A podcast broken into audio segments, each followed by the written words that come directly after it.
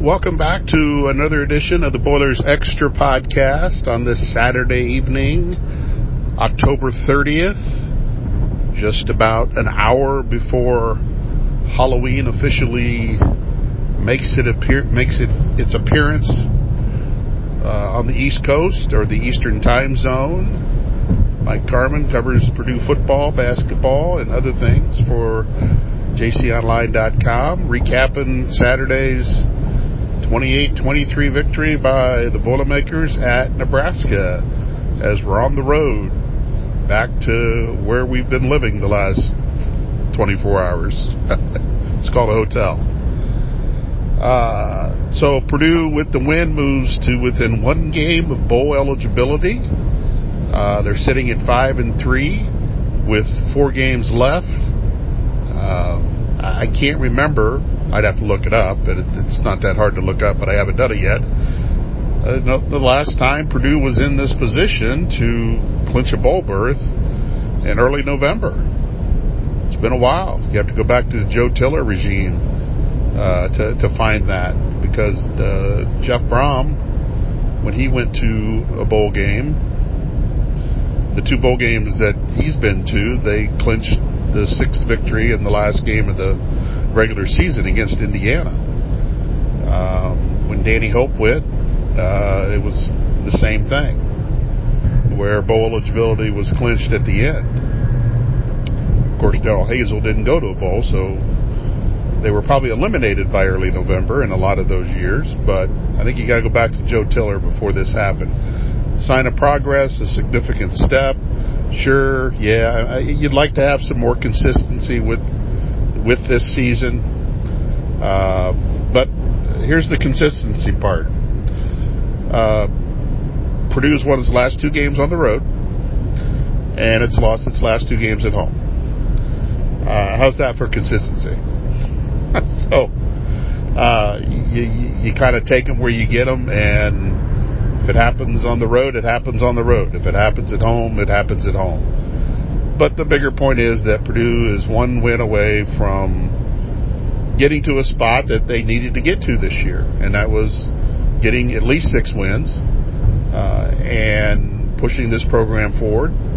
Uh, and if they can do that in the next four weeks, get at least one win, maybe two, then you know that that is a positive sign for for for where this program is at and you know where it should be should be headed. Uh, and they took care of business today. Uh, this was a uh, and if you followed any of the uh, pregame coverage in this thing, you know Purdue was facing a a dynamic quarterback, one that can use his arm and his arms and his legs and a, and a spread offense really for the first time this year. You know, they have faced a lot of traditional offenses this year. When you look at Wisconsin, you look at Iowa, you look at Minnesota, although Minnesota runs a lot of RPO stuff, but they don't have the dynamic quarterback. You know, Notre Dame goes no huddle. Uh, they run some RPO, but their quarterback's not like an Adrian Martinez you know, even Oregon State. So this was the first time this defense had really played a guy like Martinez and a uh, offense, you know, like Nebraska.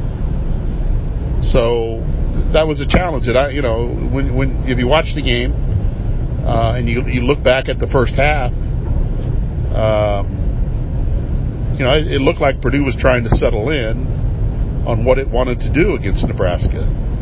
And um, you know, it, it, did took them it did take them a half to, to do that. It, it, it appeared, and um, because Nebraska moved the ball really easy on Purdue in the first half. You know, it just it, it got a little bit too easy.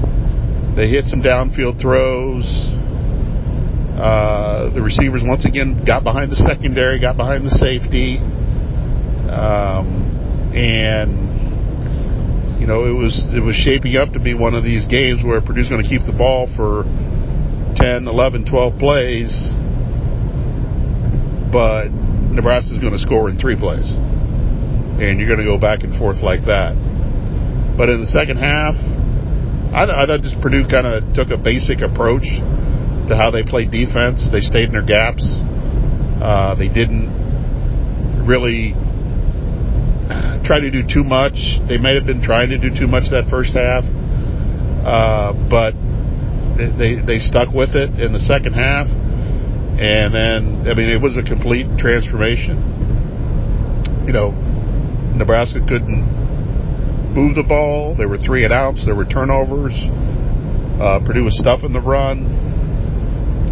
They were defending the pass really well. They were putting pressure on Martinez, even though he just had to once. He was sacked once. Uh, just the pressure. Well, I mean, the pressure from Karlaftis in the group that forced the second interception to to, to Jalen Graham. Uh, he was just. Um, uh, Martinez was just trying to push the ball to a receiver, and Graham was right there to pick it off because of the pressure coming from the defense. And then there were there were a couple more picks later in, later in the game, but uh, Purdue's defense kind of turned this game around, and then the offense they went on the drives that we've we've seen them go on. They just kind of marched their way down the field. Uh, I, I don't like using the words dinking and dunking, but they they they move the ball through the short and intermediate routes in the passing game, but the biggest key on offense was they found a running game. They found a traditional running game. Um, and I, you know, I think that's due to the fact that Zander Horvath came back and played. Uh, he gave them another outlet in the running game. They used Jackson Anthrop as a running back and in the running game. Then you had you still had King Doerue, who has been a workhorse throughout Horvath's absence to keep plowing ahead. The end, you know, the end result was 116 yards on the ground, uh, and Doerue and Anthrop and Horvath combined for 123. You know, they had some uh, losses there uh, with a with a sack and taking some kneel downs, uh, but they they found a way to get more rushing yards in a way that we are accustomed to seeing them get rushing yards. And, you know, Jeff Brohm scrapped a three quarterback rotation, which I know a lot of fans didn't like, but I'm not sure a lot of people truly understood why he was doing that. He wasn't doing it to pick a quarterback. He wasn't doing it to find the best thrower of the group. He wasn't doing that to find the leader of the quarterback room. He has that in O'Connell. He was doing it just to get yards on the ground from another source because he had one scholarship running back. And, you know, against Iowa, they got 30 yards out of Plummer and Burton. Uh, against Wisconsin, they got one. So what worked against Iowa didn't work against Wisconsin. And they used it a little bit in the first half uh, Saturday. Didn't work particularly well. I mean, I, Burton comes in on a third and short and doesn't gain anything on a on an end around. But you know, whether we see it again, I, I don't know. I, if we do see it again, it'll be uh, very, very, very small sample size. It'll be a specific situation where we see another quarterback come in and try to run the ball. And O'Connell's got to run the ball. He missed opportunities today to run the ball, I felt. Uh, instead of throwing it away or instead of dumping it off to Payne Durham, he could have gotten, you know, I think Payne Durham picked up two yards when he got flipped over uh, in the fourth quarter. You know, O'Connell could have picked up five yards uh, just by heading, doing a beeline for the secondary. But anyway, they got they got more out of their running game today. Uh, I think 45 pass attempts, 41 rushing attempts. You know, that's balance in the Jeff Brohm era. And he committed to running the ball. He said he said as much after the game. He he committed himself to running the ball, and I think in part he knew he had his personnel back to, to running to, to be able to commit to do that. He had Horvath. He had he, he was using Anthrop in a different way, uh, and then he still had King Doerue. So I just felt he, he, he felt more comfortable committing to the run because of who he had. And then I think he got to credit the offensive line. You know, they got criticized last week for giving up six sacks. Not all on them, but uh, they got criticized for the negative 13 rushing yards that they they got against Wisconsin. So uh, they did a good job in the running game today. I think O'Connell was sacked twice. Uh, and they did it basically with five guys uh, because Greg Long didn't play. Uh, Cam Craig played right tackle. Eric Miller played left tackle. Uh, there was one fourth down where they went with seven offensive linemen. A couple freshmen came in the game, overloaded one side, and Purdue was able to uh, pick up the first down. It was a fourth and short around the 40 yard line, I believe. Um, if you know Purdue was able to pick it up, they didn't run exactly behind uh, the overloaded line, but they went, I think, between the center and the guard, or I think they went between the center and the guard, which would have been Hartwig and Holstege uh, to to pick up the yard. So, you know, I think now we'll probably see more of the traditional running game, but you know, you st- you know, Purdue's not going to beat anybody just lining up running the ball like they did today. They're not going to beat Michigan State doing that. They're not going to beat Ohio State doing that. Uh, so they they need they still need to be creative uh, in the running game, and that was a big key, along with the defense, as we talked about. I mean, uh, the defense was really big in the second half, and uh, you know Nebraska got 94 yards on its last drive, uh, and they were they were pretty much held in check till that till that point. Uh, you know, Purdue had to survive an onside kick, and memo to Purdue people on the onside kick you can you can come up and grab the ball before it goes 10 yards. Just as an FYI. Because it appeared Nebraska recovered the onside kick, but I think it slipped through the hands of of a couple guys, and then Payne Durham ended up on the on the bottom of the pile and emerged with the football holding it high in the air. And at that point, Purdue was within one game of being bowl eligible. See how those things work? Uh, but anyway, nice win for the Boilermakers. Uh, you go on the road in, the, in this environment uh, with a team that has, you know, a team that knows it has to win out basically to, to get to a bowl game with a with a coach that is under a lot of fire, uh, who's now five and eighteen in one possession games. Think about that, five and eighteen in one possession games. That's 23 games. I mean, split that in half, okay? Let's say he's not 5 and 18. Let's give him five more wins and five less losses. He's 10 and 13 at that point. Nebraska would take five more wins over the course of his career. Hell, they take one or two this year just to get him closer to bowl eligibility but 5 and 18 in one score games. Know, I, I don't know what's going to happen with Nebraska. Um, the the athletic director was not there today. He, Trev Alberts, his son was getting married, and his his wife was adamant that you know what, you're going to go to your son's wedding, and and not that this today's game decides Frost's fate one one way or the other. I mean, he's owed if they dump him at the end of the year, he's owed twenty million dollars, and and that's you know that's petty cash to Nebraska. But at what point does that cycle need to stop? And, and Nebraska is a better team than it was at the beginning of the year, and they have played well against Oklahoma and Michigan and Michigan State. Uh, they have played well against those teams. They just cannot find a way to beat them. I mean, they slaughtered Northwestern but that's their only win in the last month and a half, maybe two months. You know, they've lost to Minnesota, they've lost to, you know, Michigan, as we mentioned, lost to Oklahoma. Um, you know, they still got they got Ohio State coming in next week. They got to go to Wisconsin, and then Iowa's coming in, and that's going to be, you know, Iowa's going to play that game hard, even though Iowa has kind of fallen off the face of the college football earth.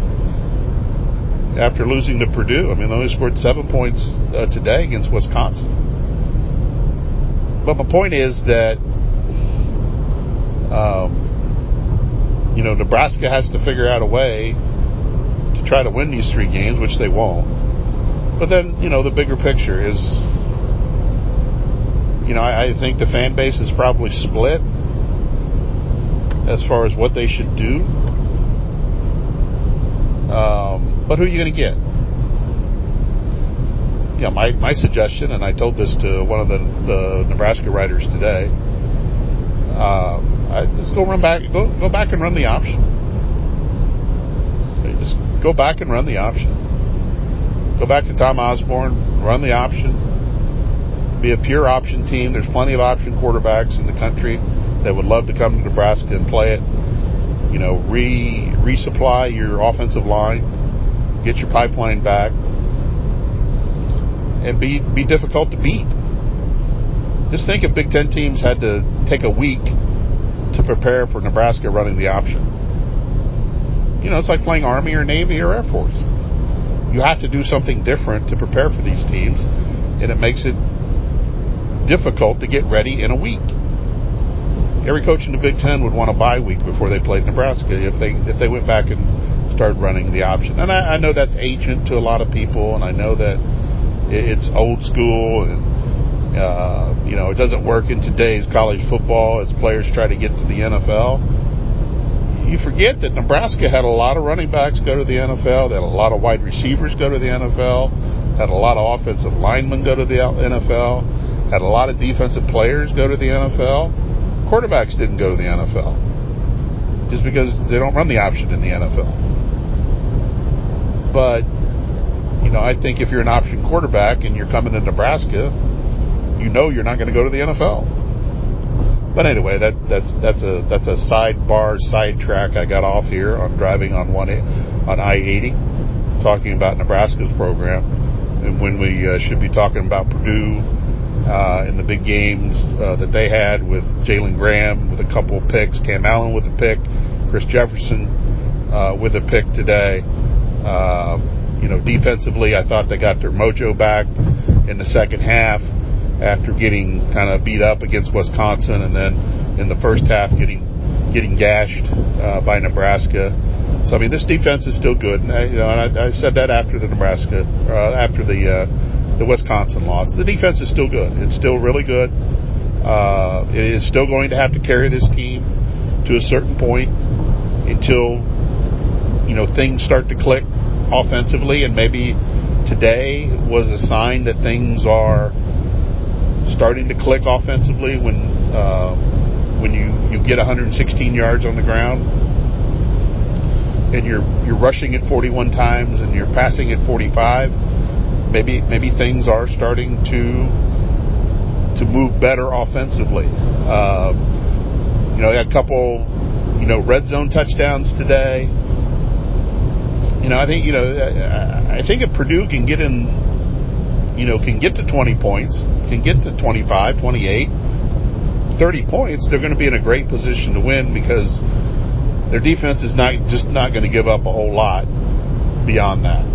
Now, next week, Michigan State might be a different story, and Ohio State definitely will be a different story as far as what they'll be facing. Uh, but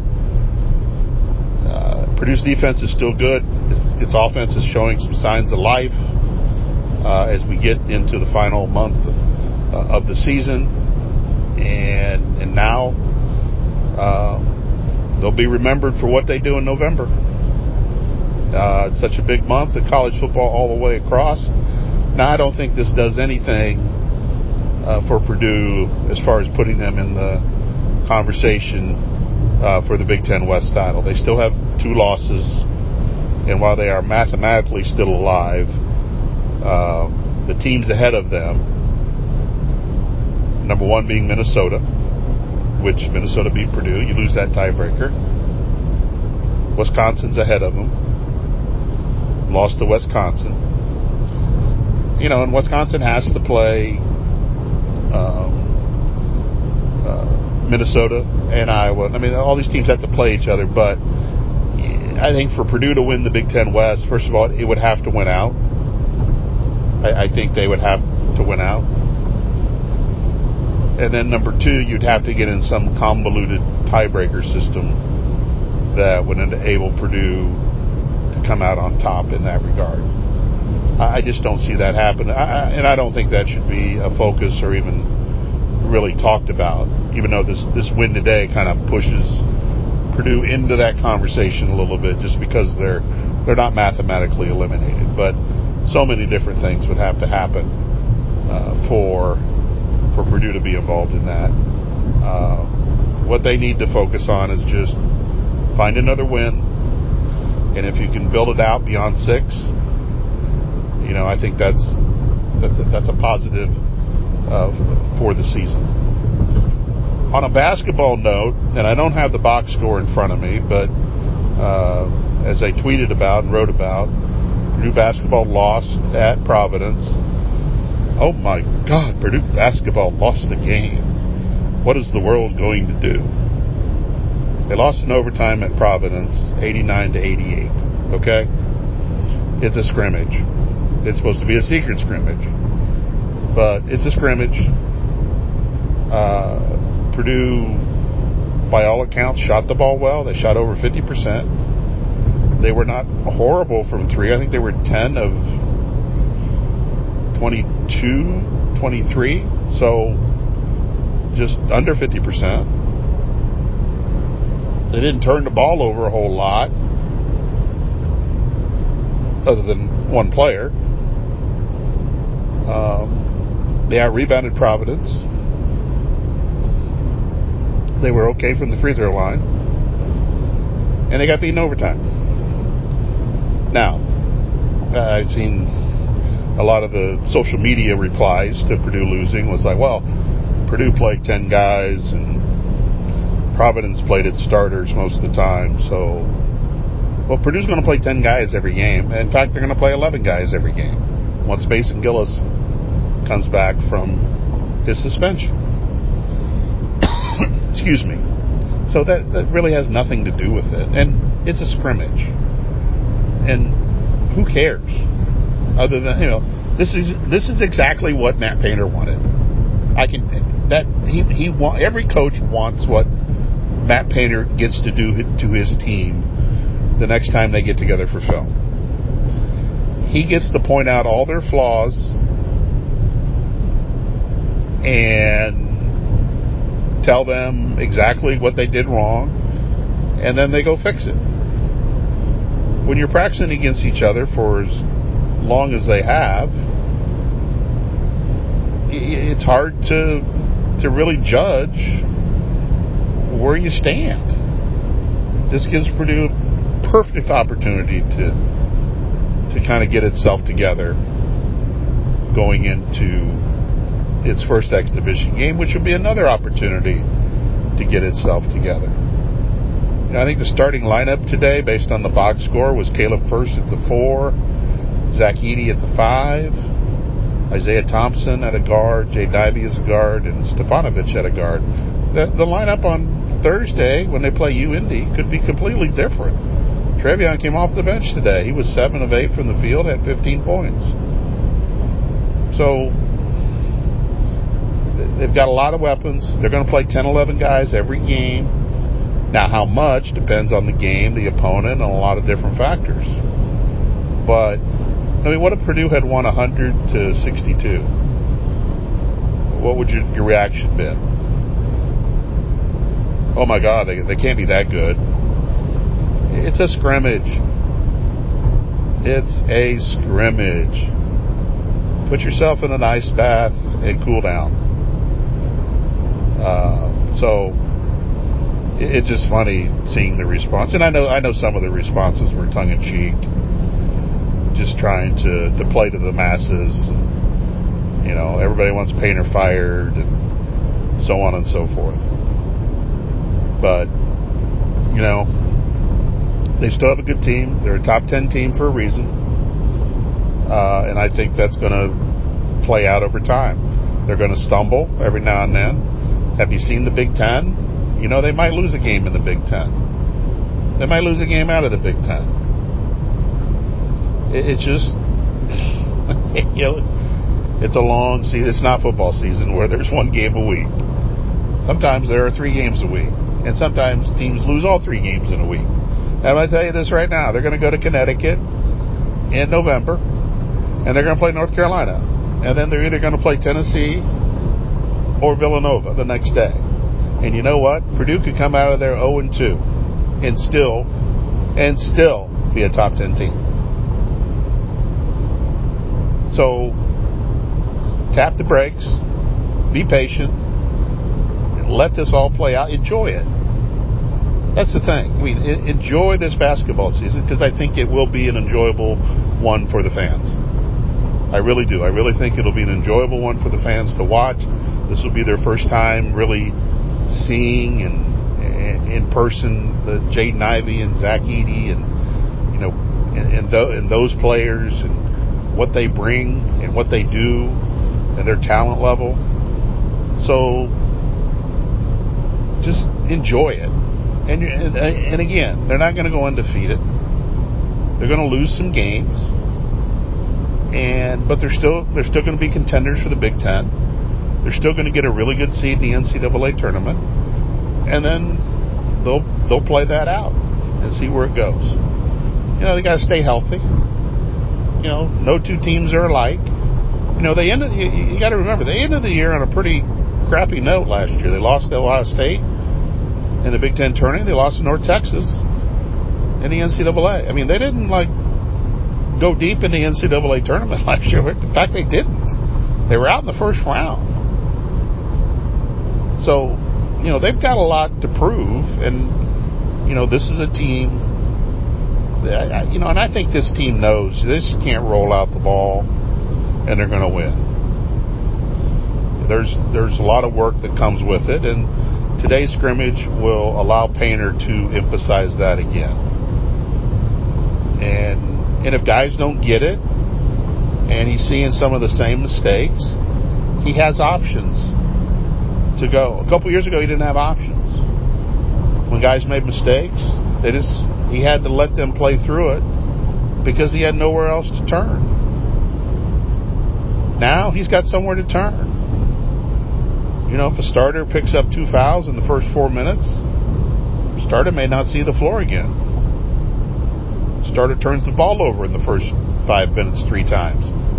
Starter may not see the floor again depending on how the backups play or the next guy up plays.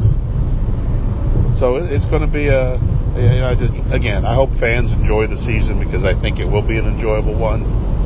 Uh, and it'll be, I think it'll be fun to watch. It'll be fun to see Purdue play North Carolina, uh, Florida State, and, and some of the teams are going to play in the non-conference to see how they match up and stack up. And then obviously when you get in the Big Ten, you know the Michigans, Ohio States, the Indianas, Illinois, all those teams. It's just going to be uh, should be a really um, enjoyable Big Ten season from from that standpoint. But anyway, uh, appreciate you stopping by. If you have questions, did get some questions last week in email. We'll try to answer those next week uh, as we preview the uh, Purdue Michigan State football game uh, which will be coming up on Saturday. At the time of this uh, podcast, we don't know the time of the game. Uh, should know that on Sunday at the latest, Sunday morning at the latest. Uh, but since Michigan State and Purdue both won, I would. In, I'm anticipating a a pretty decent TV window for the game, uh, and I'm not usually right on those things because I I don't know how they think at times. But uh, just stick around Sunday, be looking out on social media and other places to to find out the time of that game on Saturday. But we'll preview the Spartans and the Boilermakers. We'll try to find somebody uh, willing to talk about uh, the Spartans' outstanding season. Uh, curious where they fall now in the college football playoff discussion. Uh, you know, a lot of the top teams on Saturday uh, did not lose. I know Ohio State was playing Penn State. They were that was a close game. Uh, so uh, we'll see where all that shakes out and uh, get a preview up and answer some questions that uh, an emailer sent in uh, regarding Purdue sports, Purdue football, and so on and so forth. And you're welcome to send questions. You can email them to mcarmin, C-A-R-M-I-N, at Gannett, G-A-N-N-E-T-T dot com. You can hit me up on Twitter. You can DM me. That is direct message for those that don't use uh, short letters like that. Uh, if you have questions, comments, or concerns, or just want to get something off your chest, more than happy to uh, to to try to help you. All right. Well, we appreciate you stopping by, and uh, again, back next week. And until then, have a good day.